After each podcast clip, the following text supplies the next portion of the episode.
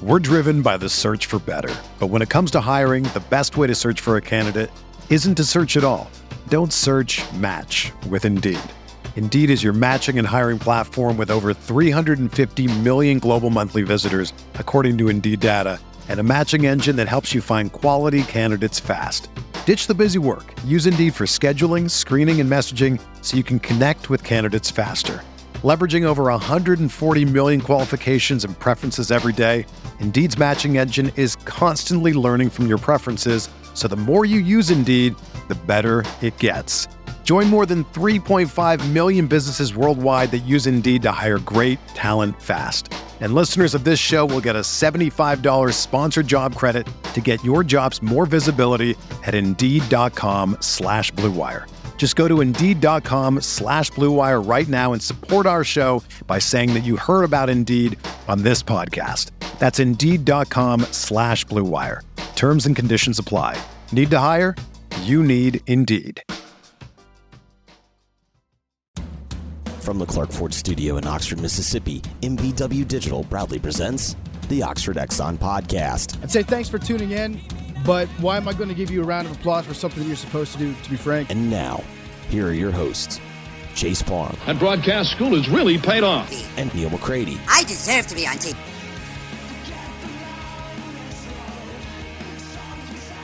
Welcome into this edition of the Oxford Exxon Podcast. Chase Palm, Neil McCready here on this Tuesday morning. Hope all of you had a wonderful and safe Memorial Day weekend.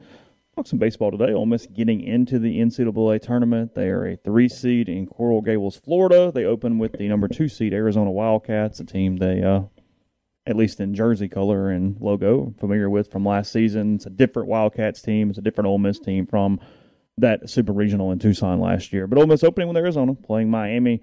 We will talk about that, look at the bracket a little bit. Ole Miss basketball did add Robert Kirby to its staff for its final assistant coach as well, and SEC spring meetings beginning in earnest today in Destin, Florida. So that more coming up today and this week on the podcast. Podcast brought to you every single day by the Oxford Exxon, Highway 6 West in Oxford. It's May 31st. It's the last day of barbecue month with all Blue Sky locations in Mississippi. Remember, you can get some barbecue as cheap as 79 cents for a drumstick, going all the way up to a family pack. That's $19.99, where they give you a slab of ribs, they give you some sides, and fix you up for dinner there with the Oxford Exxon, again, and all Blue Sky locations in Mississippi. You get just the slab of ribs, the full rack, $16.99, if you'd like just the maybe the keto version of barbecue month here. It's last day of May, again, coming up at the all Blue Sky locations in Mississippi, and again, completely from the Clark Ford Studio. We are Clark Ford's in Amory, Mississippi, 662-257-1900 is the number. Call it. Ask for Corey Clark. Tell Corey what Ford product you're looking for. He'll send you a quote within 15 minutes in business hours, right to the bottom line. There's no hassle. There's no haggle. You get your quote. The rest is completely up to you. You can shop that quote around, or you can do what I've done, what I recommend that you do, and that's hop into a Clark Ford today, 662-257-1900. Guest join on the Rafters Music and Food Hotline, Rafters Music and Food on the Square in Oxford. Great place to grab a burger, a po' boy, appetizer, all that. Don't forget, Rafters on the Water open now at out at Sardis. They had their big big summer kickoff over the weekend, so they're rolling now. If you as the weather warms up, you can enjoy a lot of drinks and food and all that good stuff at Rafters on the Water, and also Rafters in New Albany. Almost a really bad start to the morning. The top was not fully on the coffee as I turned it, and it about went all over me right there on air. That would not be fun. It would not have been a good start. It would take you ESPN 8 to see this, but I love that logo on your T-shirt. That's a really good logo. Oh, the old Cub logo. Yeah, the old Cub logo. It's good. I really dressed up for the show today. You did. You're in it. I'm just... It's summer. I mean, you know what? Memorial Day is here. You can wear all your white outfits now. They're good to go. After Easter, you know, all the way to Labor Day, you're all good. I've pretty much quit drinking coffee, so. Really? Yeah. I've gone from three. You went to black for a little while, like straight. I'll fix a cup and I'll have like 4 sips and I'm done. Probably good because it means you're getting over caffeine a little bit. Probably. It's actually sort of coming out of your head, and that's not a thing. And I don't know that I'm much worse, but it's so habitual at this point that I just do it without even realizing whether I need it or not, but. I mean, I can't criticize. I did it for 40 years. I probably have too much is the thing. I mean, I probably 4 cups in the morning-ish. Because I'll have 1 or 2 while I'm just kind of at home. And, I mean, that's full. That's 2 cups. So. I just started to realize how, well, what I'm doing, I can't have anything in it. So right, yeah. I just quit. Yeah. Okay, anyway, now that we got that out of the way. Again, Ole Miss getting into the tournament. They will open at 6 o'clock on Friday, weather permitting, against the Arizona Wildcats. Again, we were kind of talking about it at the media op yesterday, and it's 2 teams that look, in a lot of ways, nothing like they looked a year ago from Ole Miss and Arizona. And again, we'll get into the minutiae, but I just kind of an off-the-top thought is, Jay Johnson's gone to LSU. Barry went with him. Riley Cooper is down there as well. And then this Ole Miss team, obviously no Nikhazy, no Hoagland, an offense that while it's the same guys has looked completely different in a lot of ways. So, there's some name recognition to this. It's not exactly what's on the field. And it looks like we're going to be dodging some tropical storms this weekend that coming into that South Florida area. I always tend toward they get the games in. They even can push it to Tuesday if necessary. But, yeah, you could be dealing with some weather, it looks like, over the course of Friday and Saturday. So Friday in Coral Gables, it's a 100% chance of rain, rainfall near an inch. Friday night, 100% chance of rain, 1 to 2 inches of rain expected. So, I mean, you got to at least consider that Friday's a washout. Saturday, chance of rain, 90%. Chance of rain Saturday night, though, 40%. So you start getting into that area where maybe you can get a game in. And then on Sunday, chance of rain, 40%. I think they're going to be fine. If you told me they didn't get finished until Tuesday, I'd buy it. But from a competitive standpoint, look, I mean, Ole Miss has a path, and their path is to go 3-0 no matter when that is. The loser's bracket will be very complicated for the Rebels no matter when they got there. Yeah. The issue with the rain is that it can make it where Brandon Johnson couldn't throw twice on a weekend. That is your frustration if you're an Ole Miss fan from a rain standpoint. However, frankly, Miami has the same issue. They're not great on the mound. They've got an ace, they've got a closer, but their middle's not great. Arizona's fine. They're okay. They're average. I mean, it's a winnable regional. Any of those three teams could come out of this thing. Every team's going to run into issues that, if you compress the tournament further, they're all going to have issues that pop up. The selection committee set up some potential fun matchups in a super regional round. The opposite bracket for Ole Miss is Miami's the number 6 overall seed, by the way. Southern Miss the number 11.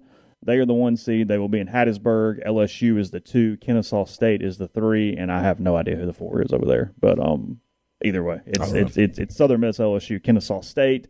Getting asked this a lot on the chances of Ole Miss getting out. The only way they could host the Super Regional is if Kennesaw State or the 4 seed advanced.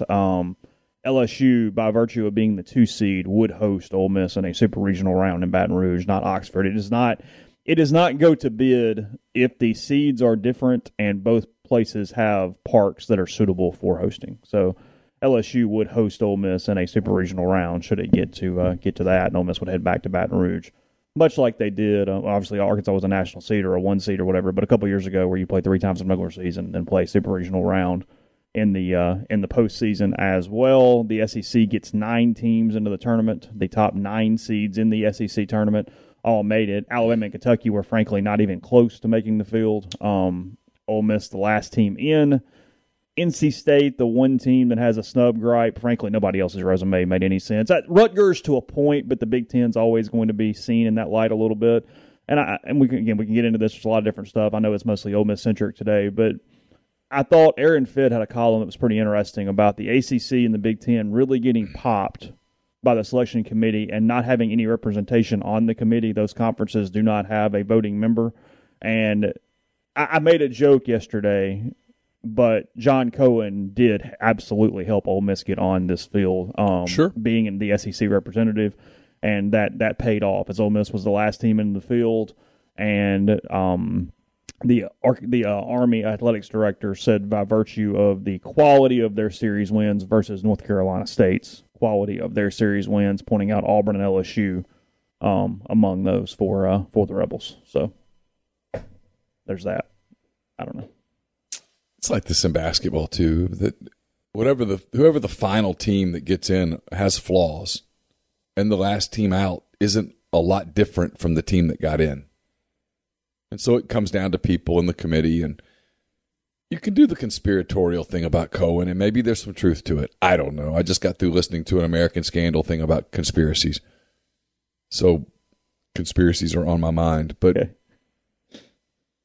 maybe that's part of it, and maybe it's just he would have fought for the league. Well, yeah, he did his job. He did his job in a way. I mean, look, best case scenario, if you're trying to get one team in, is having a committee member who's really going to push for that team that's not in your conference, because he has to leave the room when they're discussing SEC schools. But obviously, come on. Yeah. Yeah, it's not even really about the conspiracy. I mean, there's the thought out there that, oh, well, he was trying to save Mike's job. I mean, we're playing galaxy brain chess at this point, but he's supposed to represent the SEC, present those arguments, and Ole Miss getting in means he did that effectively. And the league usually gets 9 teams in. Yeah. Getting 8 would have been... You know, it usually does. So, to me, the more interesting thing that comes out of Selection Monday is the annual debate about, so what does the SEC tournament mean? And the answer keeps coming back to not much. Well, Florida hosted Florida because of it. Sure, it helped Florida. It helps host. It doesn't help at-large teams. I think that's probably the overlying thing, because Ole Miss in 19 hosted because of the SEC tournament. I think you can be a solid 2 and play your way into a host. I don't know that without some real significant circumstances, you can play your way onto the field. Right. That's kind of my point. But now here's the point to that, too. Because Alabama and Kentucky both won a bunch of games, and it didn't matter. What it comes out to is those little metrics that we run through. We say, okay, 6 of 13 get in. You know, we've done all that stuff about if you got 13, if you got 14. Those are all really freaking accurate. What it means is that if you've got 14, that extra win helps. It kind of puts you over the hump. If you have 13, you can kind of get to 15 and be safe probably. That's where that 6 comes in versus the other ones that didn't. What it means, though, is for Alabama, if you have 12 or less, you're just not freaking getting in. It's last year, we're putting too much stock into the 2021 postseason when Alabama was 12-17. They won 2-2 in Hoover last year and then got in as a 3 seed in Ruston. But most of the conferences around the country didn't play non-conference games. We didn't have an apples-to-apples go grab people. We just had to put a bunch of at-large teams in a tournament. When you look at it opposite of that, you have to get to 13 to be on the bubble in the SEC. If you play decently in Hoover, you got a shot. And if you get to 14, you're probably okay as long as your RPI is okay. And Ole Miss's was. 38 is good enough. But, yeah, you can't just erase a regular season with a Hoover run. It does not work like that. Kentucky saw that. Alabama saw that. And you can move up a C line, I think, probably with a large SEC tournament run. But, you know, it took Florida getting to the finals probably. It wasn't like they could just hang around till Friday and be okay. Right. If I'm Alabama, one of the things I'm having my people mention at the meetings today is, hey, these washed-out SEC games, we've got to be able to make them up. Oh, and 100%. It's killing you because it's about win total. Because they were tied in the 5th with Auburn. If you win that game, you're 13. You have a different resume. You're 13-17, and you at least got a shot. Yeah, I mean, it's... Well, look, I mean, it's the fickle nature of the whole thing. If Ole Miss beats A&M one more time and gets to 15-15... they're probably a 2 seed today. Sure. Instead of whatever it was that happened over the course of that situation. You know, look, NC State's the one team that probably should be pissed. Yeah, they have a beef. 16 ACC wins, 33 RPI, which it's not even really about them as much as it is. If that's not safe, that's really interesting moving forward. I think that's probably more the interesting part of that is that defied the metrics. We've always said, oh, ACC, SEC team at 33, and they got to 16. Oh, you're golden. You're all good. Well, that's not really the case. Because in the past, when really good RPIs have gotten left out in those power conferences, it's because they are 13-17 or something like that. You know, LSU got left out one year with like a 27 RPI, but they were 13-17 in the league. And that was 2011, and that held them out. So that's interesting. But look, here's the bottom line. There is no hard and fast rule for multiple reasons. You're trying to put a group of at-large teams in every season, and all the resumes are not the same every season. It's not like you're just picking the exact same resumes off the thing. The 10 people change. 10 people have different opinions. The room changes on mood. I mean, there's so many different elements to where here's the bottom line. there are some hard and fast rules by conference that typically work. NC State bucked that, but for the most part, it's why Ole Miss got in. It's a lot of different things. Those are pretty standard, and at the end of the day, they put in the teams that they want to put in, and then they find a reason why they put them in. Sure. Let's just be honest here. It's not because, like, I saw Mark Etheridge do this, and he's right. Yesterday, they really counted on non-conference strength of schedule. The teams with really good non-conference strength of schedules mostly got in. Well, except for Ole Miss. They were 94 in non-conference strength of schedule. That's not getting you in off of that metric. You put in the teams you want to put in, and then you have a justification on why you did it when you go on TV. This isn't rocket science. And that's not like conspiratorial or they're playing favorites. It's just, look, eye test matters. Who you are matters. I mean, Ole Miss probably got a bump yesterday because they're Ole Miss in baseball, and they have Mike Bianco, who's the Team USA coach, on their team. Probably did. Okay, it's life. I mean, it is what it is. Like I said, I get why NC State's pissed. I get it, but at the end of the day, yeah, I don't know. The SEC not well represented otherwise from a host site standpoint. Nor should they have been. No, Florida, Tennessee, Auburn, and A&M, 4. Yeah, that's plenty. A&M at the 5 national seed was interesting. That was pretty high. Florida at 13. Auburn, I don't even remember where they were. 15, I think. Okay. Vanderbilt getting shipped all the way out to Corvallis as the 2 at Oregon State. Yeah. Thought that was an interesting spot for them. I am glad they didn't just send them to Louisville again, though. At least move them around. Sure. Go play somebody else. I thought that was... That was of note. Sent Florida State to Auburn for the 8 gazillionth time. Auburn playing Florida State or Georgia Tech is pretty much just an annual. Yeah, that's an annual event for the most part there. So, yes. I mean. No, I thought the league was handled appropriately. That's about right. The league's not very good. There's one dominant team in the league. You saw that.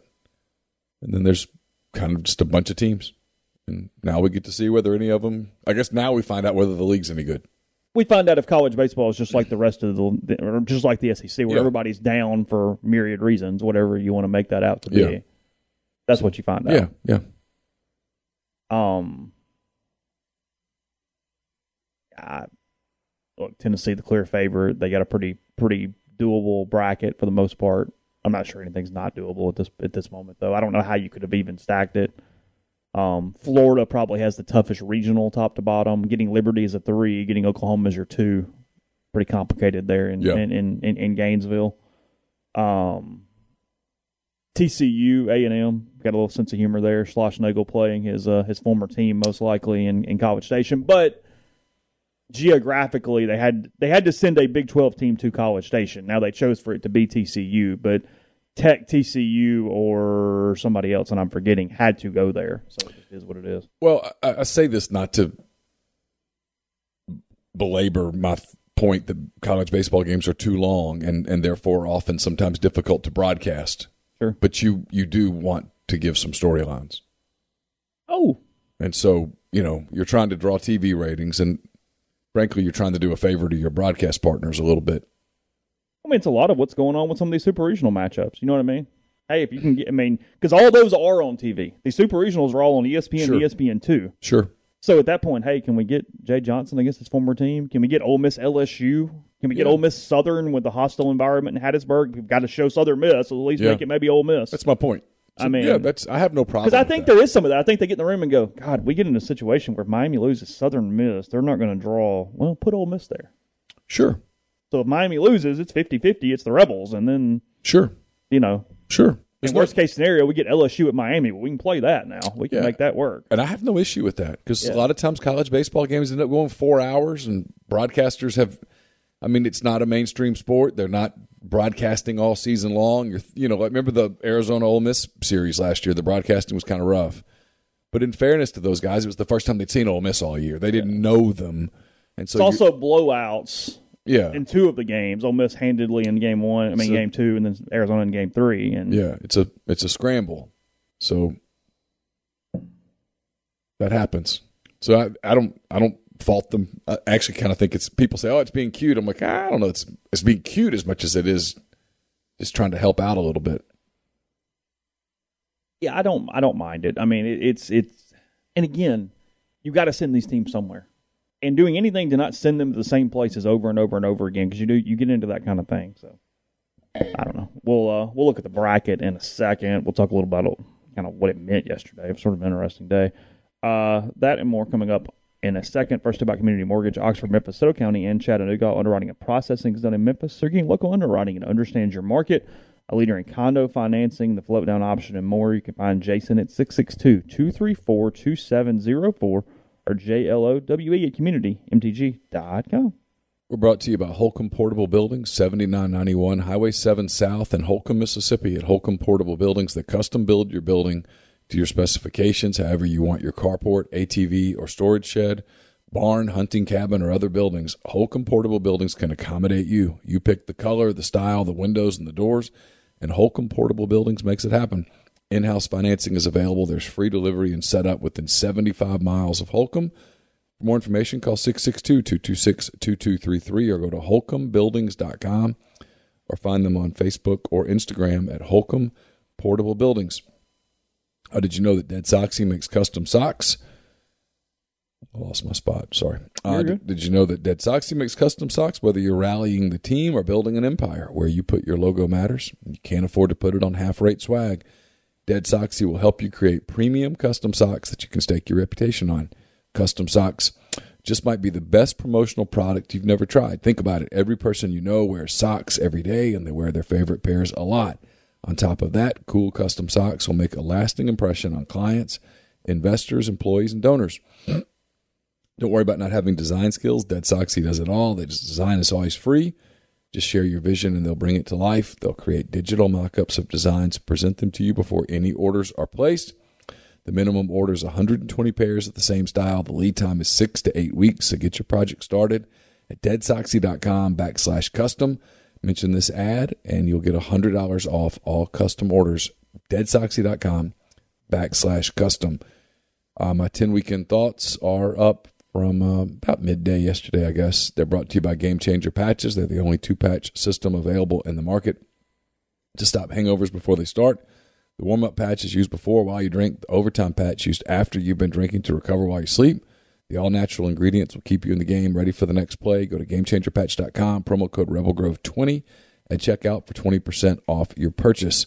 Also, there's a new episode of the Peyton Chatney Show brought to you by The Rogue. That's up here on our YouTube channel. Also, it's at rebelgrove.com.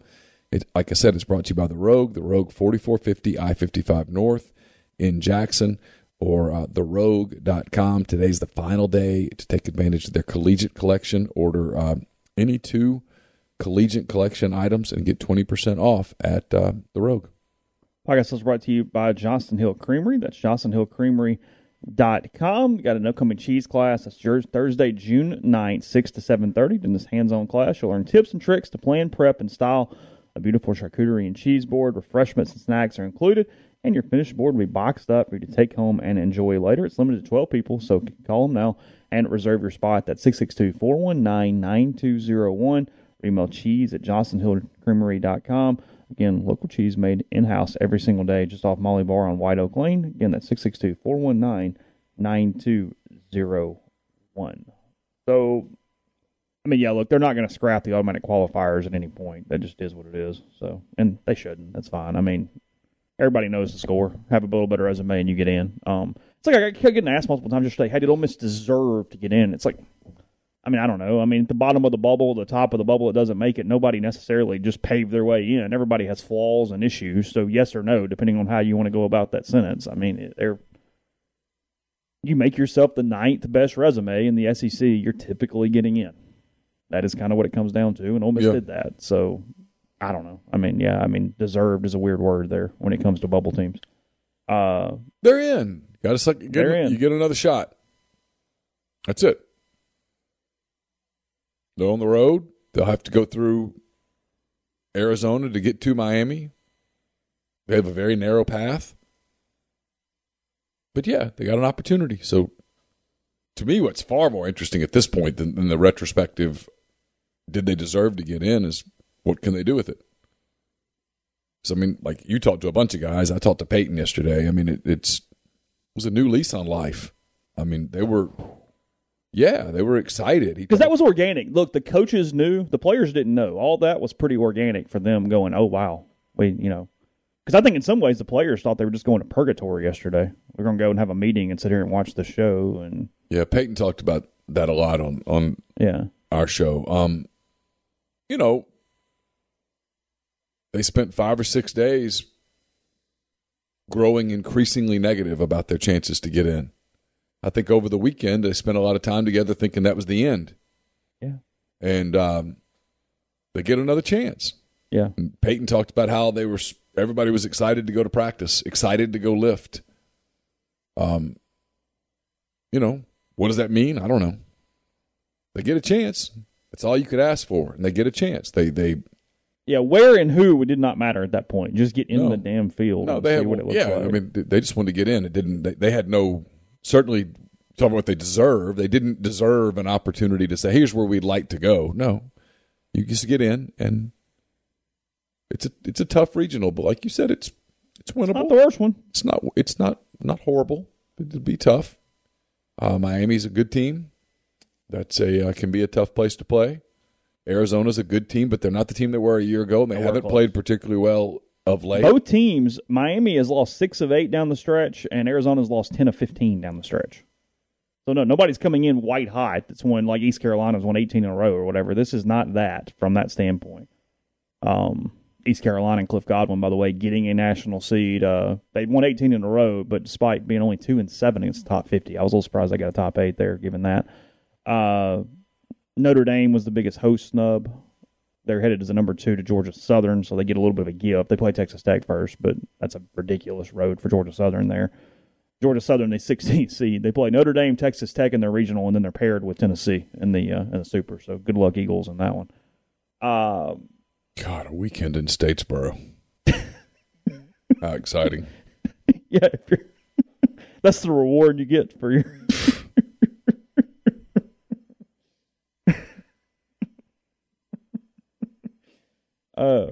They do not snake pick this thing, by the way. There is no, hey, because you're this 2 seed, you're this. There is no strength of 2 and 3. They just put the numbers together. I mean, you typically don't see the number 1 overall seed getting some crazy path, but for the most part, that is not relevant to anything. It's just not. Florida gets Oklahoma Liberty and Central Michigan.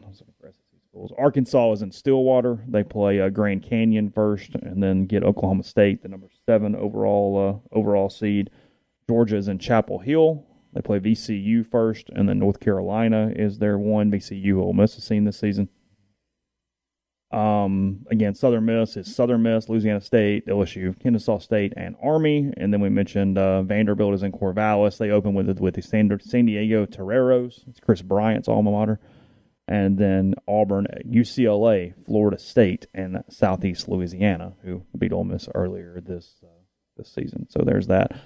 Look, getting in, I know there was tons of stuff on the board. Obviously, Mike Bianco's job security has been the topic the last week or so, was going to be the topic quickly if they had not gotten in yesterday. But getting into a regional does not change any big picture thing, in my opinion. So everybody who's going, oh, my God, no, chill. It has no bearing on anything at all. It presents an opportunity for things to change, but in and of itself, that changed nothing yesterday.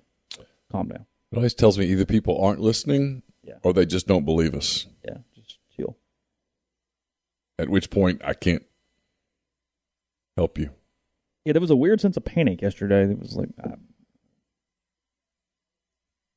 They got into a tournament. We've pretty much said all along, at a minimum, they must get to a super regional. That still holds. So if they go win a road regional and they're playing next week, it's probably a slightly different conversation. Yeah, it gets a little different there. Maybe not all the way. But I don't know. 21 previous seasons, 20, because I'm not going to hold 2020 against him because it can't do that one. Yeah. Yeah. He's not won a road regional. Only played to go to a super regional on the road once, 2012, TCU. Yeah. Otherwise, haven't even sniffed it. I mean, they have an under 500 record in regionals away from Oxford over the course of those seasons. And you know what? I'm going to give Hardman credit here. Yeah, sure. Because the earlier statement that I said I still maintain, we've been very consistent journalistically on this. But he says it's hard to believe when there wasn't change in basketball coming off of that season. So I get it. I understand that. I think Keith made the wrong decision there. And I'm not even disagreeing, really. I think it's more podcast devil's advocate. Those two teams, for right or wrong or whatever, have different expectations. Right, wrong, or indifferent. You can call that whatever you want to call it, but okay, it's the truth. It's true, but it's wrong. I'm not arguing. Right, but right. That is the situation. Yes. Oh, I'm not arguing that. There is 100%. And this is not, again, it's not defending Keith. I'm just even pointing out differences. There's a difference in 4 years and 22 years. Oh, boy, we could get into semantics here. There is. And again, that's not even advocating for Mike to be whatever. I'm just saying it's not a complete apples to apples situation from a perspective standpoint. Yeah. Mike has created an environment where the expectation is super regionals in Omaha, period. Yeah. The expectation in basketball is never Sweet 16, Elite 8. No. There's just a lot. There's just so much there. The whole idea, well, the fans don't care about basketball, so we shouldn't either, is something that I intellectually find difficult to wrap my brain around. And as someone who's not, I don't consider myself a very smart person. Okay, go ahead. Because the fans, quote, don't care, which is flawed, because I've seen fans care. I know, that place has been active. Sure.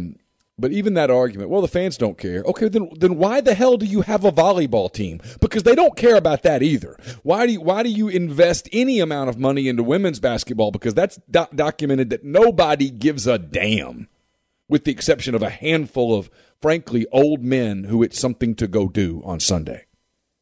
I mean, literally, it's that small. So if that's the standard. And that's what people give. Well, you know, there's a little different expectation. Institutionally, as a program, you should have an expectation. And there's no question which sports move the dial in terms of student involvement, in terms of enrollment, in terms of kids having interest, the things that matter, right? It's football's king, far and away. And then after that, it is men's basketball because of the tournament. The tournament's wildly successful. Every single March, we all do our brackets. Well, everybody watches the tournament. And if you're at a school that is a team that ends up being a tournament team, they usually had a pretty good January, and they usually had a pretty good February. And sometimes those are big visit months for high school kids, and those become the front door to your institution when football doesn't play in January and February and March. They don't. No one comes to spring games. Don't give me that. So it's... There's this gap between, obviously, football and the next football season that typically basketball's kind of what fills it. There's not a lot of kids doing – kids might go to orientations and stuff, but for the most part, kids start doing college visits January, February. Those are big visit weekends, junior days and stuff. Sure. Well, a lot of times those are built around basketball weekends. They try to get people to go to basketball games to see – student environments and stuff. The whole punting on basketball because, well, the people here don't really like basketball is just – it's. And I don't think that would be the reasoning. I don't think that's necessarily the argument. I mean, look, I think it was the wrong financial move, but I think there was a financial element to it. I think there was just kind of punting the decision a little bit, if you're honest. Yeah. I guess my point is I don't know that goes all the way to nobody cares. Let me be clear here. Nobody like Keith or anybody has ever said that. I hear that from fans. Well, nobody cares about basketball. We really care about baseball. And the overwhelming point I guess I was making is that baseball, because of Mike's success, is going to carry a general higher expectation.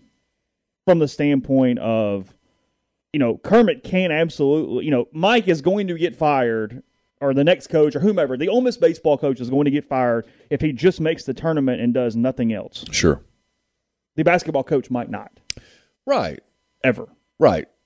I mean, if Kermit or whomever the Ole Miss basketball coach is had 18 postseasons and 7 Sweet 16s and an Elite Eight over the course of 21 years, the pavilion is renamed and there's a big statue out front. Sure. Sure. No question about that. I think that it's the juxtaposition of,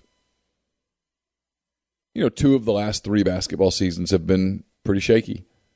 And compared to kind of what Mike's done, it's that whole, what I was kind of saying, defending the fans who are like, well, I'll believe it when I see it, because nothing happened in basketball. When most people would have looked at that and said, I don't know that we're heading in the right direction here.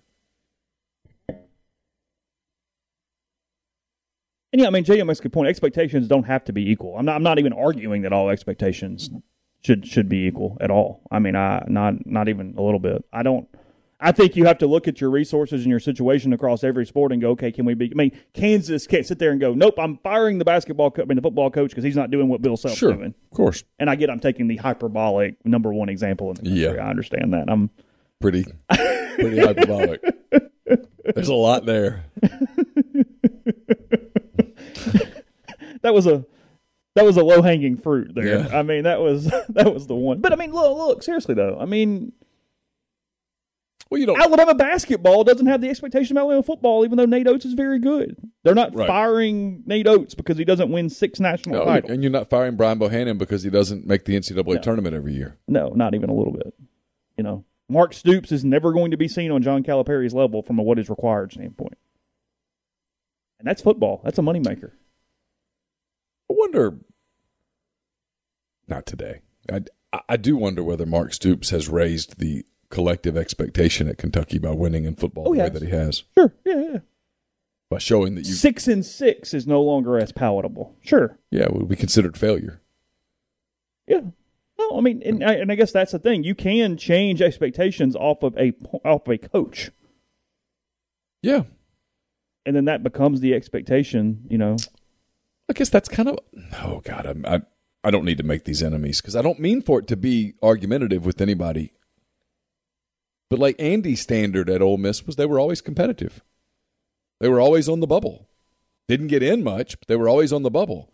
And then when they had the season where they fell way off the bubble, it was over. Mm-hmm. And there was more to it than that. But sure.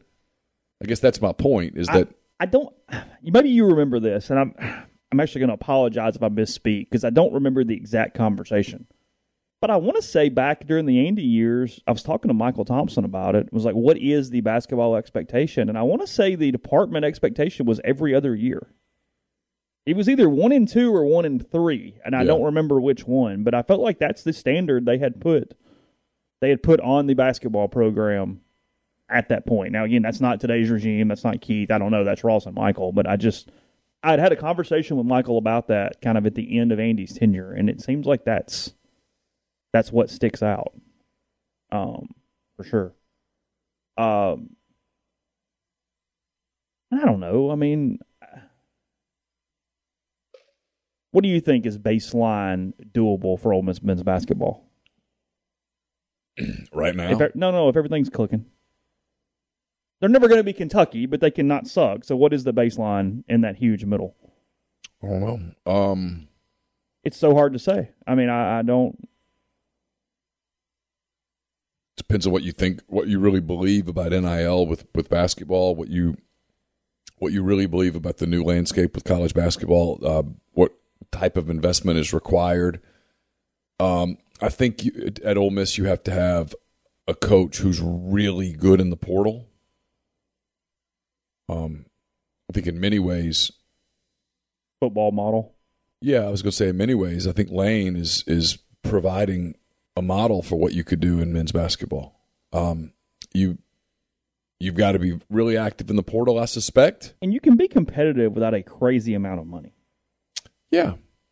Well, I mean, they're doing it in football without a crazy amount of money. Yeah. And in basketball, 1 or 2 dudes makes a difference. I mean, it's I mean, I was looking at I think Trey Biddy had it He's used to be with Rivals. He's at 247. And I don't think he wrote it. I just saw where he tweeted it, and I looked at it. They were the kind of the very early SEC rankings, and they had Ole Miss at 8 or 9 in the league. So, you know, I mean, that's kind of where they were last year, expectations, and then they fell off. And sure.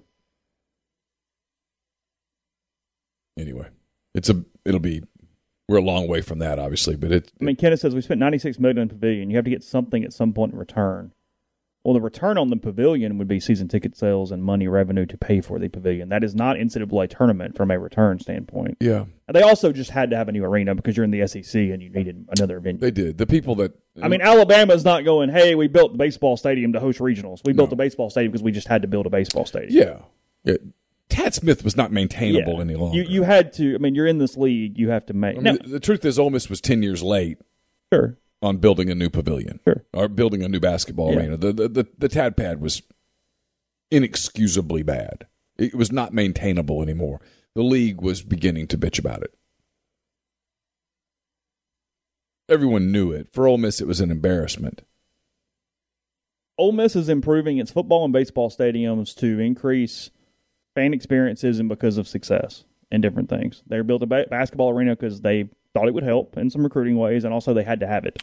They're building a softball stadium because they have to. They're building, you know what I mean? Yeah. Like, it depends on what venue we're talking about, on what the necessity is in that circumstance.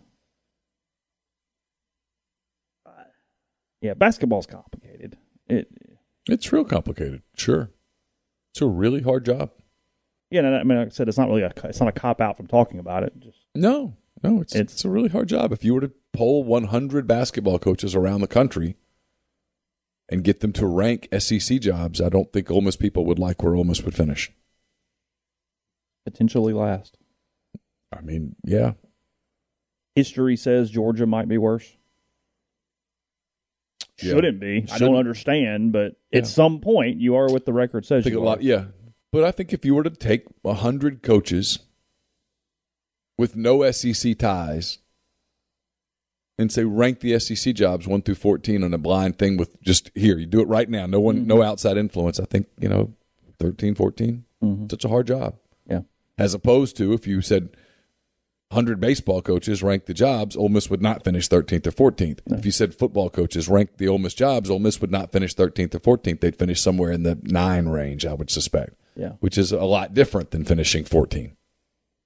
And when you add Texas and Oklahoma, now you become 16. And in football and baseball, when you're in that range, you have the chance for runs that are first, second, third, fourth. You know what I mean? Sure. Like you're an elevation. Sure. It's much harder to elevate to that level from 13 or 14. Sure. You're having to really get efficient in some stuff. Borderline impossible. Yeah, right. It's a whole different standard on what your ratios are, high and low at that point. Yeah. So. Podcast brought to you in part by Northeast Spark, NESPARC, 2 packages, the Ignite, the 100 Mbps, or the Blaze, the 1 gig that powers the Clarkport studio. I've got it home as well. Your hometown team bringing you world-class broadband. That's nespark.com, 662-238-3159, phone service, parental controls, network security, and more. So get the best internet in Lafayette County. Again, give them a call, 662-238-3159. Automation and Control Systems, LLC, is based in Baldwin, Mississippi. It's a complete electrical control system solution provider and a Rockwell Automation recognized system integrator. They have a full-time dedicated emergency service and troubleshooting staff and a UL 508A panel shop. They can custom tailor software packages, custom design electrical control panel solutions, and much more. It's ACSLLCMS.com or call 662-601-4381. We're brought to you by Lamons Fine Jewelry. Lamons at 1126 North Lamar Boulevard in Oxford has been serving the Oxford area for almost 75 years. Engagement rings, wedding rings, fine jewelry, watches, pearls, fashion jewelry, children's jewelry, collectibles, and more. It's the gold standard in fine jewelry. Visit them at lamonsfinejewelry.com or call them at 662-234-2777. Brought to you by Comer Heating and Air, Southern Air Conditioning and Heating. Same great names. Same great products, same different names, same great products, same services. If you live in Oxford, Tupelo, or the surrounding area, call Comer, 662-801-1777. If you live in Hernando, Memphis, or the surrounding area, call the people at Southern, 662-429-4900. 4429. The College Corner is your one-stop rebel shop. 2 locations in the Jackson area and Ridgeland.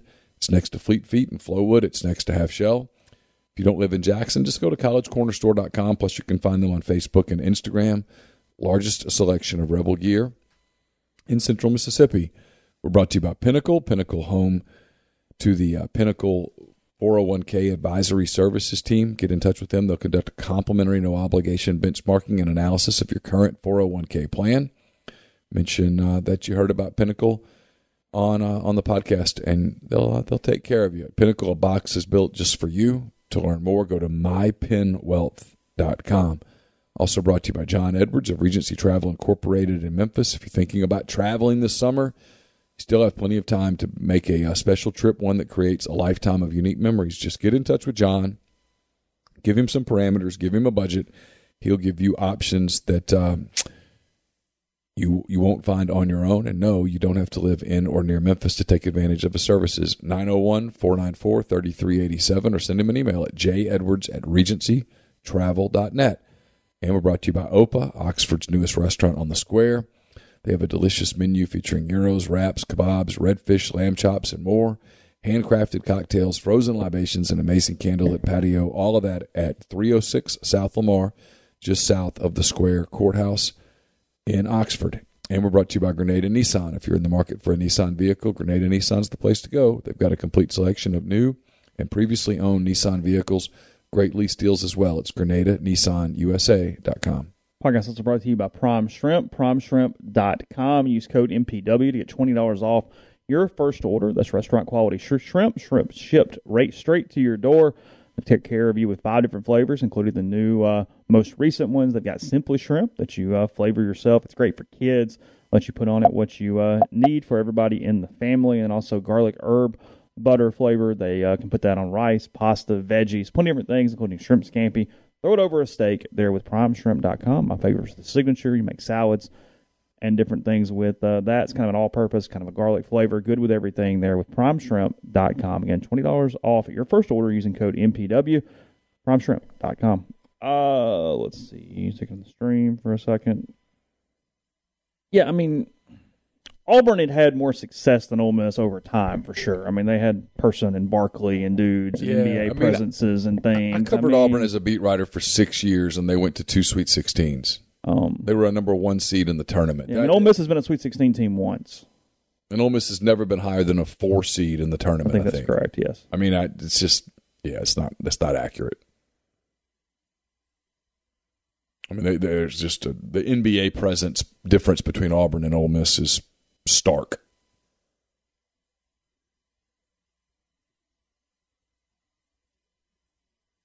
Ole Miss has not been a bad college basketball team outside of a couple seasons. It just hasn't elevated into much more than that. Right.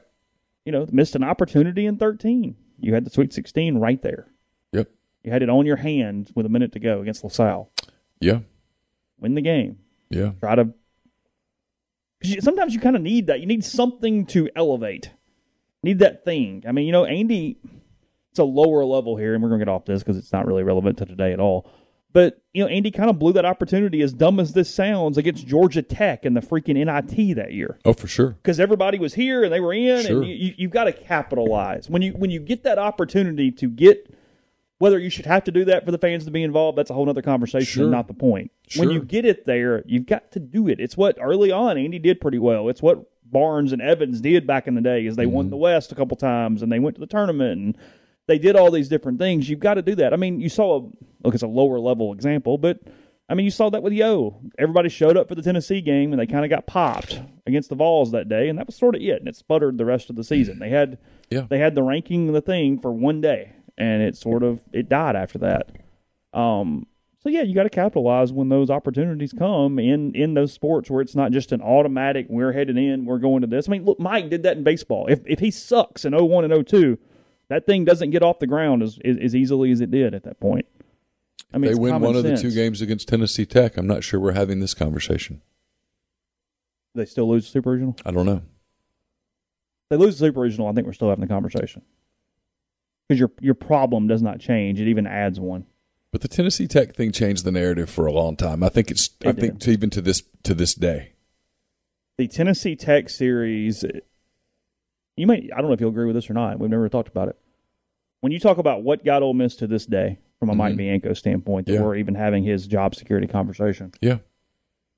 The Tennessee Tech loss in series is exponentially more important than the LSU thing last summer. Absolutely. Not even close. No, not close. Frankly, I don't know that the average fan gives a shit about the LSU thing. They really care about the Tennessee Tech thing. Yeah. To this day, oh, that was the team. We're back at home against Texas next week. We get to avenge that. Oh, just yeah, because it was well, and when you get if you could get back to Omaha in 2018, losing these super regionals is like okay, good program. We're here. We're sure. Yeah, and it's just one day. One day.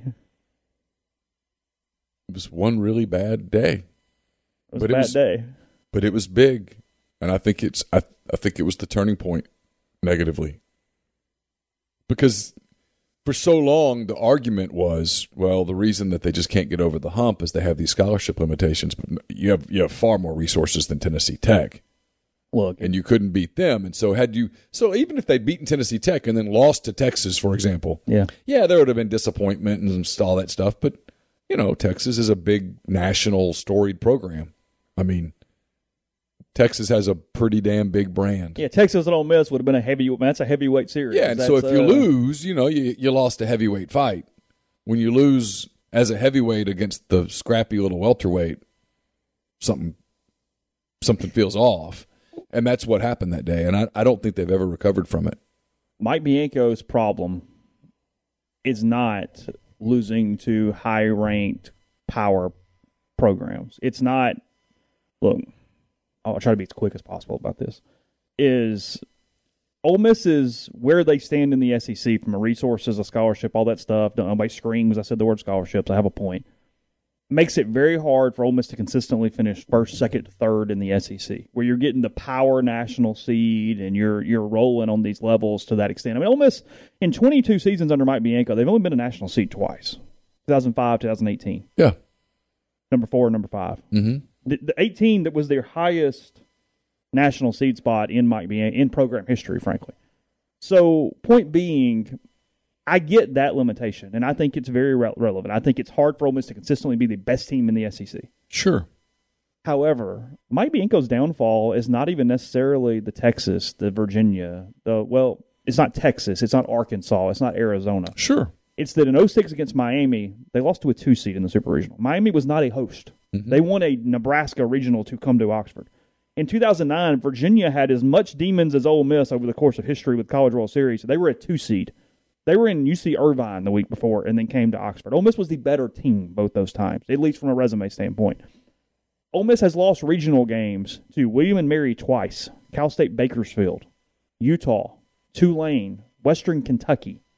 Mm-hmm. It's those games that have haunted Mike Bianco, because if you go and win a couple regionals on the road where you just are the hot SEC 2 seed that's hell for somebody, sure. Well, then suddenly you're playing more super regionals and you're getting more opportunities and you're winning more games and you're exciting fans that we don't have this very narrow window to get there because we have to host and we have to go 3-0 in a regional. Now, do you have to go 3-0 because you have one less arm? Again, not the point. Right. The point is you're better than a lot of teams you are losing to over the course of his tenure in the postseason. Yes, it's not the Texas and Super Tennessee Regional. Tech was the big mallet on top of that whole argument when it's Tennessee Tech. Sure. I mean, most teams lose Game 3 of a Super Regional in Fayetteville. Yeah, most Maryland, teams lose Cal State Bakersfield. They lost all those teams. Most teams lose Game 3 of a Super Regional in Tucson. It is what it is. But, yeah, Tennessee Tech was a shift, frankly, to the point where I think the only way that he recovers from it is to go play that role. Go to Coral Gables, win a regional, go to Hattiesburg or Baton Rouge and win a super regional as a road team. All of a sudden, a lot of that goes away at that point. Well, son of a bitch, he just did it. Otherwise, it just keeps coming, and that's just that's that thing that just stands there. Yeah, I mean, tied for in the old SEC, he's tied for 9th in College World Series appearances during his time, while he's the top 5 highest paid coach in the country. Yeah, most SEC schools would not go 22 seasons with one Omaha appearance. that really invest in baseball. I get not to my Alabama or something like that. Sure. Well, again, it's add Texas and Oklahoma to the mix here, and if you polled 100 college baseball coaches around the country and said rank the jobs, Ole Miss would finish 8th-ish, 9th-ish. Well, you can surge from there. That's different than being 15th. Because you put them in the – like you add those two teams in. I think right now Ole Miss is, depending on your day, 7 to 9. Yeah. And they're not as good of a job as Texas, and they're a better job than Oklahoma. Yeah. So – yeah. And so you can move from that spot. If you're in the middle of the pack, you can move to the front. If you're 15th, it's going to be really hard to get to third. Like, really hard. Like, it ain't happening. Kentucky's never going to be a top 4 job in the league. It's always going to be an underdog job in baseball. But you can. So Mitch Barnhart sets an expectation, and whatever that expectation is, you play off that expectation. You can raise it over time, but that is that baseline. Sure.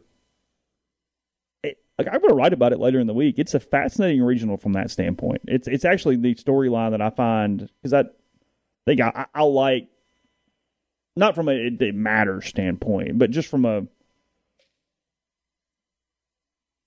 standpoint of demons and history and different things. This weekend's really interesting for me because Mike is absolutely coaching for his job, and he gets it's Miami, which in 2006 was a super regional he really needed to win right there at that point of his career. It's in 2008. It's not that they didn't beat the number 1 overall team in the country in Coral Gables. It's that was a team that was number 2 nationally early in the year, much like this year, and just fell freaking apart and couldn't sustain at one point there. It's an Arizona team where if he wins one game last year, we're not having this conversation right now. You get through that, and it's, well, Southern Miss has been better than you inside the state. You got to go through them. It's LSU with all that shit. Like, this is a hilarious bracket in a way from, hey, Mike, here's the path to saving your job. Shock off these demons one by one as you go down this road right here. I mean, it's a Tennessee Tech or a Texas away from being a full slate of just what's hit him over the past. I mean, it's yeah. Oh, like you said, he has a chance to exercise a lot of demons. Oh. In 2 weeks. Sure. He was on the field for Miami's worst moment ever. He was the third base coach when Warren Morris hit the home run in 95 or 96 in the World Series final. Yeah, he was an assistant at LSU. Because the picture is, Cora like laying down in the outfield is what everybody remembers from Morris hitting that ball. I actually watched. I saw that live back in the day. They had the rain delay of one of the games over the week in Hoover, and I guess I was too lazy to go change the channel, or I might have been on a Peloton ride or something, and it was just on. It was a Skip Bertman documentary. I saw this. Yeah, I was working during a little bit of it. It was good. It was well done. It actually was really, really well done. Yeah.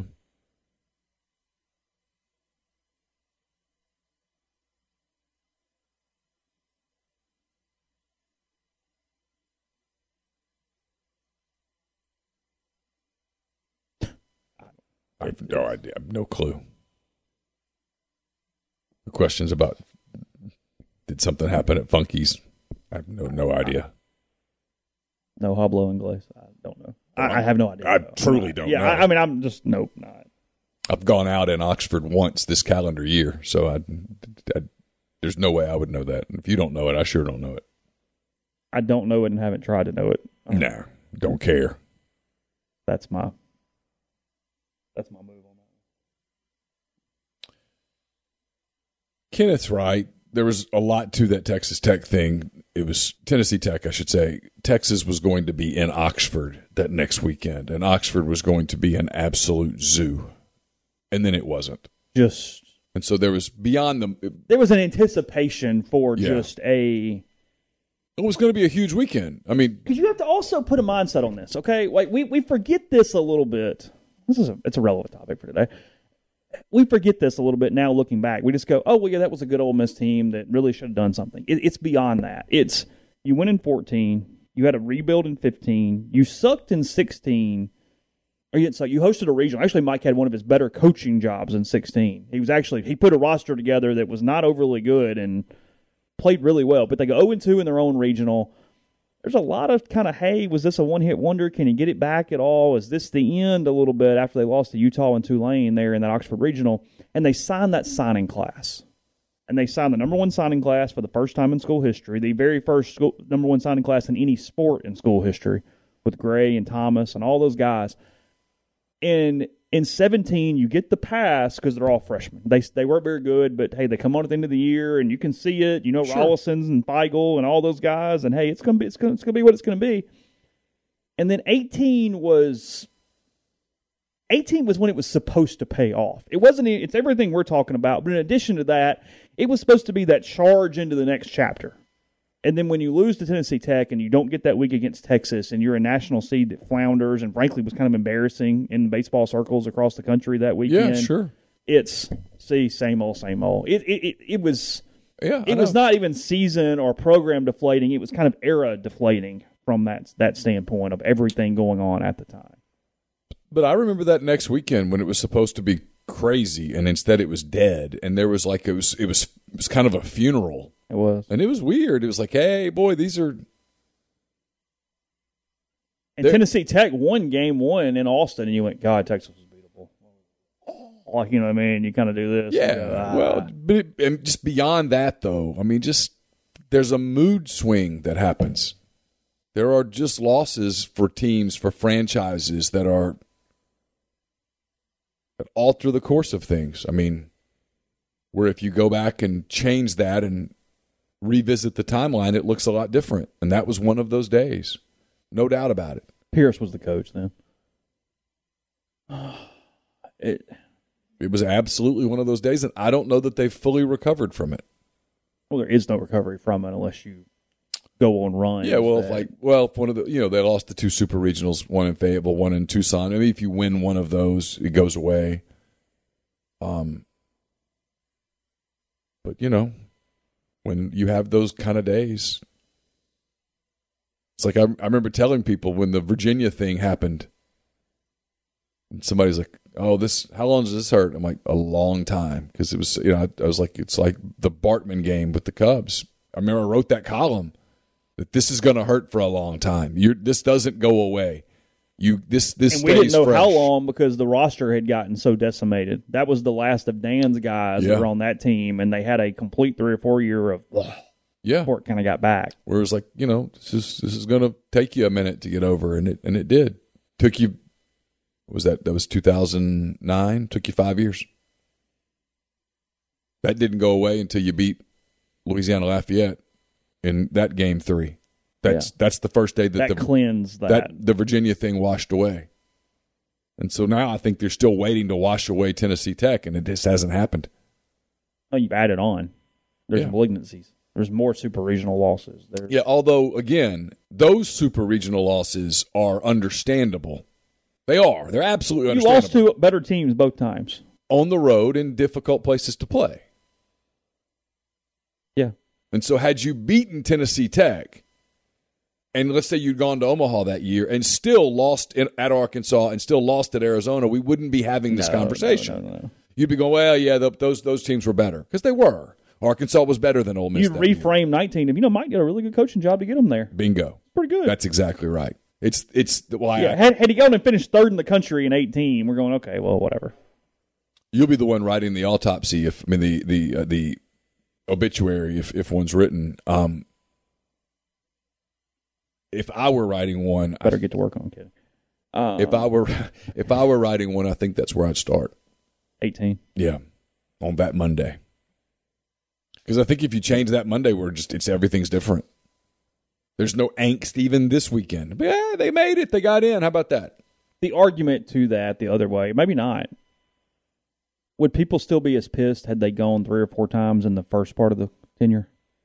Are we in the same place? Had they gone in 5 and 9? No, you'd have people bitching, but they wouldn't have the argument they have because their argument is Omaha, right? And so if they'd been in 5 and been to 9, you'd be like, well, they've been to Omaha 3 times in 22 years, which is not great, but yeah. One, when you go, hey, he's only gone once.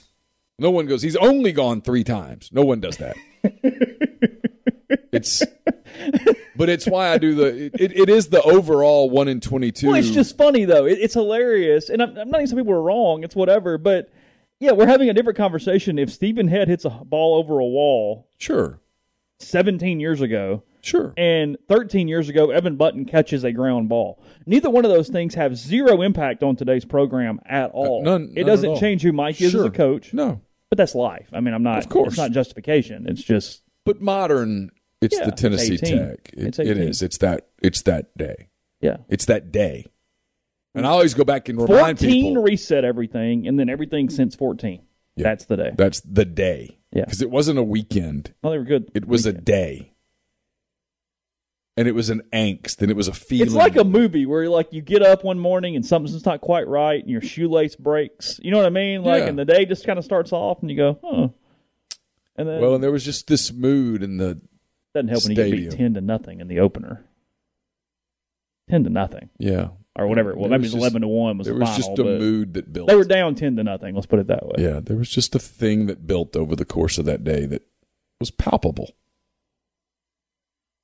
Nick Fortes woke up and had a handmade issue. It was just stuff. It was just kind of, yeah. So anyway. I don't know. That's why, in many ways, I think it's in their best interest. I actually think they have a better chance with this team playing away from Oxford than they do in Oxford. Right. I believe that firmly. Well, history's shown that. It might not mean anything because they might just not be good enough. Sure. They might just not have enough pitching to get through. Sure. But if you told me that this team, if you had told me 2 weeks ago this team was going to make a run, I would say they need to do it on the road. Yeah, sure. Podcast brought to you in part by G&M Pharmacy. Med packs are becoming increasingly popular, especially for those helping their parents manage their medications. You know what we're talking about. Med packs are basically monthly pill planners. They're prepackaged by the pharmacy by date and time. Each morning pouch is followed by an evening pouch and so on. The guys over at Tyson Drugs and G&M have been offering med packs for over a decade, and they're available here in the Oxford community on South Lamar. So give them a call. Visit today to get started. They will hook you up with that. They'll also transfer your medications with one call. They make it easy. They take care of the rest. That is 662-236-2222. I'll have a mailbag up tomorrow at rebelgrove.com. It's brought to you by Whitney McNutt of Tommy Morgan Incorporated Realtors, serving you for all of your real estate needs in Oxford and Tupelo. She sells condos, land, commercial, and residential family homes. You can reach her at 662-567-2573 or 662-842-3844. We're brought to you by Service Specialist Staffing and Recruiting Agency, connecting great job opportunities to candidates since 1967. If you're on the job hunt, whether you're seeking an entry-level position or you're a seasoned professional, they have opportunities across the board. If you're in IT, engineering, dentistry, accounting, law, manufacturing, whatever, they can help you if you're looking for help. They get to know you. They see your strengths, see what you're looking for in your next career move, help you find the right fit. It's always free for the candidate. Conversations are kept confidential, so you have nothing to lose by giving them a call. It's Will, Sydney, or Kelsey at 662-832-5138, or check out their new and improved website at servicespecialistltd.com. Don't just accept what you see, but imagine something new. Step forward, chase after a better version of yourself every day. Corinth Dental is helping people reinvent themselves one smile at a time. Dr. Bubba McQueen, Dr. Jenny Beth Hendrick are devoted to restoring and enhancing the natural beauty of your smile using conservative, state-of-the-art procedures, including Invisalign. These clear aligners are the virtually invisible way to improve your smile. So call Corinth Dental today for a no-cost digital scan of your teeth. Let them show you the way to a straighter, healthier smile, 12 months, no interest, no down payment, financing available at corinthdental.com. Brought to you by Bell & Grove. Based out of Chattanooga, Darryl Oliver and Evan Dial built Bell & Grove. It's a logistics provider with more than 35 years of transportation industry experience. They specialize in domestic freight movement throughout the continental U.S. They can navigate through supply chain issues while also leaning on their partner carriers to get the most competitive rates possible for their customers. In addition, Bell & Grove can help customers design a custom solution for their shipping needs. Whether your business is in need of moving a truckload, a partial shipment, or a flatbed, Bell & Grove can accommodate you. They also provide both air and ground expedited services for customers who need to move product quickly. For more information, call Darryl Oliver at 865-672-6557. And we're brought to you by Southern Traditions Farm. It's a 68-acre, 32-stall, upscale equestrian training and boarding facility in Canton, Mississippi. sand rings, a grass ring, miles of wooded trails, so much offered there, horseback riding offerings from beginner lessons with trainer Susan Walt to buying your first horse and competing at nationally recognized competitions. They've got the teachings of one of the best young professionals in the sport, Bowers Cone, at their disposal as well. They have camp season that started this week. So get in touch with them about camps, 8:30 to 2, Monday through Friday, on Facebook or Instagram at Southern Traditions Farm. Yeah, the one thing over the course of his tenure, I still think 2009 was his best team. I think that team plays for or wins a national title if Scott Biddle doesn't get hurt. It wasn't even necessarily when Matt hit the home run in game one. It was Biddle's injury that took that starter away from him. Otherwise, they're the best team in the country at that point. Yeah, that team was better than 18-14 over 5, in my opinion. Yeah. Well, those weekends when Biddle was effective, they were dominant. Yeah. That Omaha opener that night, had they made it, it would have been Ole Miss, LSU, Pomeranz versus Anthony Renato. Yeah, there've been a few scouts in the building that night for the 7 p.m. for sure opener. We'll say one thing. Speaking of Pomeranz, and he was so tired by the end of that Virginia. They should be the one benefit that comes from this, and I know they did some inter squads and stuff, but they should be really rested. Mm-hmm. I mean, legitimately. Well, I mean, Peyton brought this up. Well, Peyton brought this up. Mississippi State did not do anything at the SEC tournament last year. They were really rested and went on a run. You look for reasons to – they're there. That team that lost to Tennessee Tech poured heart and soul into winning Hoover. Remember, I covered it. Yeah. Losing game one. I mean, had to run through that thing. Yeah, they expended a ton of – physical and emotional energy. This team didn't. This team played one late-night game in Hoover, and they got out of there. They were home by noon the next day. They ought to be rested. Yeah. Volusia needed the break. Peyton said they played some six-inning inter-squads, but come on, man, nobody was grinding. No. He kind of laughed at my question, like, hey, do we play? They made sure pitchers got a certain number of pitches in. Yeah. Made sure Elliott threw off a mound. That was what they did. Hey, get some live at bats. Do not slide or dive. I'll kill you. But he wasn't amped up. No. Right. No. So We'll see. His heart rate will be a little higher in Miami on Saturday. Yeah. Potentially a big moment for him. Sure. The host Canes as a freshman. I haven't heard whether Miami's holding their ace. I have no idea. They do have one really good arm. Yeah. Boy, it's such a gamble to do it. I get it, and I think you should do it, but it's risky. Because you lose, and you're like, well, that screwed that. The whole season went down in the tubes. You do it because the logic is completely valid of if he can't beat Canisius, he ain't beating Ole Miss. Right. So. Sure. No, I mean, look, if Ole Miss loses on day one, I don't throw Elliott against Canisius on game two. Nope. Because if Derek Diamond can't beat Canisius, he's not beating Arizona the next day. Right.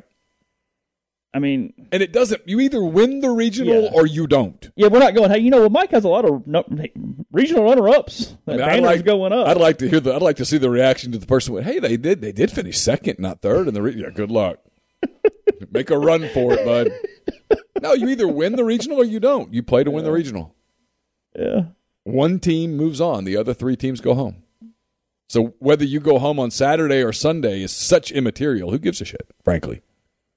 Yeah. I mean, it doesn't matter. It just does not matter. You either win it or you don't. So you manage it to win it.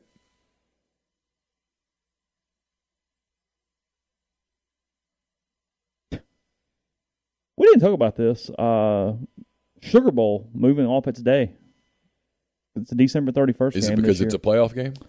It is to avoid conflict with the Monday night NFL game. Smart. Bow to the king. The Sugar Bowl has a lot of attitude, and with most people, they tell them to F off. But in this one, they went out. Okay, all right. Bow to the king. All right. When the king enters the room, bow. It says that is the same day as the playoffs. However, though, so it's a playoff game too, right? But it's not a playoff game. No. Oh. No. Wow. Yeah. The games begin on December 16th. Bowl games begin on December 16th, blah, blah, blah. Championship game is January 9th at SoFi in Inglewood, the Rams Stadium. College football semifinals will be held December 31st, a Saturday at the Peach and Fiesta Bowls. What time? Because the Sugar Bowl's prime time. Hold on, let's get there. Let's see what else is in the story. With January 1st falling on Sunday, the games are usually played on New Year's Day or moved to January 2nd when the national holiday is observed. The move to Monday is common in college football to avoid conflicting with the NFL. So they already were going to move.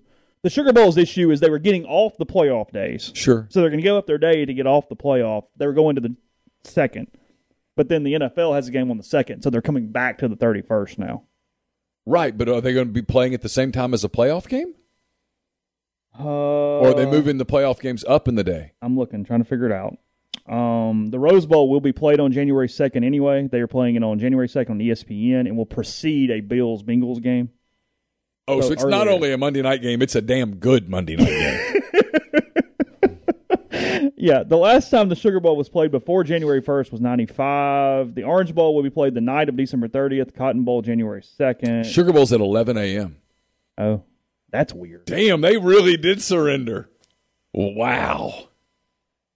Well, I guess if you're the Sugar Bowl guy, though, and you see, okay, it's an NFL game. Yeah, we don't really need to compete with that. Is it at least like Jets somebody? Oh, yeah. No, Bills, Bengals, and we're out. Yeah. 11 a.m. on the 31st. So they're the warm-up game for the playoff games. They are. We'll have a triple header. They'll get a massive number. Have a triple header with the Sugar Bowl kicking it off. Because all the kickoff shows will kick off and lead into the Sugar Bowl. Yeah. It's all sense. Good for them. I didn't know that they had it in them to make a pragmatic decision. And the Rose Bowl got a little lucky because they can keep their slot and go straight into the night game. Yeah, no, they're a winner in that. Yeah. Everybody will watch that. You get to see the sunset, and then you go into Bengals and Bills. Yeah. Where's that Bengals-Bills game? Is it in Cincinnati? Ooh.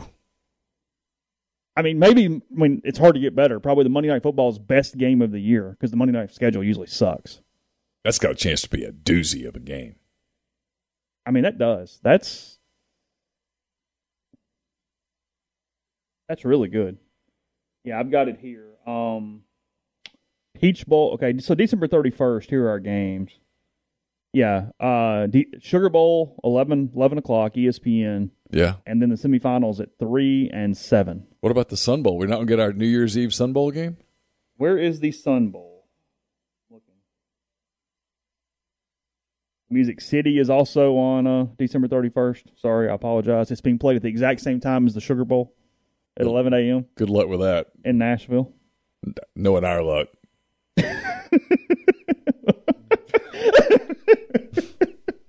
Yeah, it's like the lottery system when Bowl's going, no Music City, no Nashville. Please, please, please. Am I blind? I don't even see the Sun Bowl. They always play it on New Year's Eve.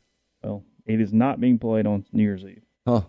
That is not correct. How about that? Is the Tampa Bay Bowl something that was already a thing, or did somebody change the name? I think that's the Outback Bowl. That's the Outback Bowl now? Mm-hmm. They're just the Tampa Bay Bowl? I think Outback is out. Took their blooming onion and went home. Really? Yeah. Okay. Pretty sure. Birmingham Bowl was in Birmingham on December 27th. Okay. You want to mark your calendars today? I'll mark my calendar for something I hope I'm not at. It's day of, right? Oh, for sure. If at all. You go over there for the big presser, and then no. The Sun Bowl is now December 30th. Okay. Friday, December 30th, 2022. Okay. Still 2:30 in the afternoon. It's in 213 days and 2.5 hours from now, so no, it is a noon kickoff. Oh, okay. Yes. I'll probably watch. An ACC Pac-12 game. Yeah. There's that.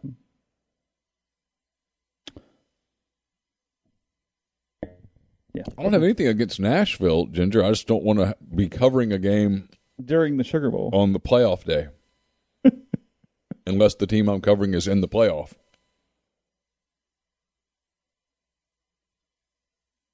Who's the Sugar Bowl team in the SEC this year? Ooh, I would tell you it was either Ole Miss, Kentucky, or Arkansas. Not A&M. Because remember, this is the winner that's not in the playoff. For some reason, I just don't think it's A&M. So you think they fall off then? Because you've got Georgia and Bama in the playoff. Yeah. So you think it's, again, the number 3 SEC team? Yeah. I don't think I put Texas A&M ahead of those teams. We'll see. Maybe I'm wrong. People are asking me to really believe in Haynes King. Mm-hmm. What did I see? I mean, for example, if you told me today I can have Haynes King or Will Levis, who do I want? I want Levis. Yeah, sure. If you told me today I can have Haynes King or I can have K.J. Jefferson, well, K.J. proved himself last year. There are limitations, sure, but he's working with Bryles again. Bryles knows his limitations. K.J. put up good numbers last year. Mm-hmm. If you tell me I can have Haynes King or the Ole Miss guys, I'm like, okay, well, now I've got some thinking to do because none of them are proven. But we're doing this deal with A&M because of NIL. Yeah, sure. And they're all freshmen. Now, they're really talented freshmen, but they're freshmen.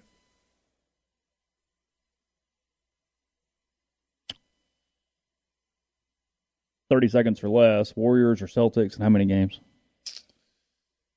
I hope I'm wrong. It's Warriors in 7.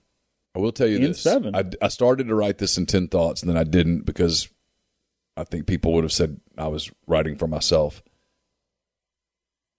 The Warriors making it back to the finals is an absolute indictment on Kevin Durant. Ooh. Okay. Yeah, yeah. It's an indictment on Kevin Durant. It shows you that they were fine without Kevin Durant. His legacy, frankly, has been pretty bad relative to his talent. Yes, yes. It almost negates those two titles because it shows you he was just an extra. He wasn't a requirement. He was just, yeah, sure, throw the lobster on. Why not? He's Chris Bosh. I mean, I don't know that he's a fancy Chris Bosh. I don't know that the Heat win without Chris Bosh. And so now you have, in fact, the Heat don't win without Chris Bosh. The Heat don't beat the Thunder in 12 without Chris Bosh. Oh.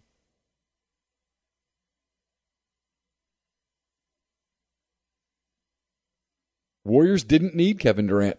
They're fine. Andrew Wiggins is Kevin Durant. Playing his ass off, by the way. Another reason you don't give up on a player after 2 years in the NBA. Sometimes they actually develop. Yeah, sure. But Steph Curry and Klay Thompson and Draymond Green were a championship unit without Kevin Durant. And now they're a championship unit without Kevin Durant again. And it's a knock on Kevin Durant. Sure. Fascinating.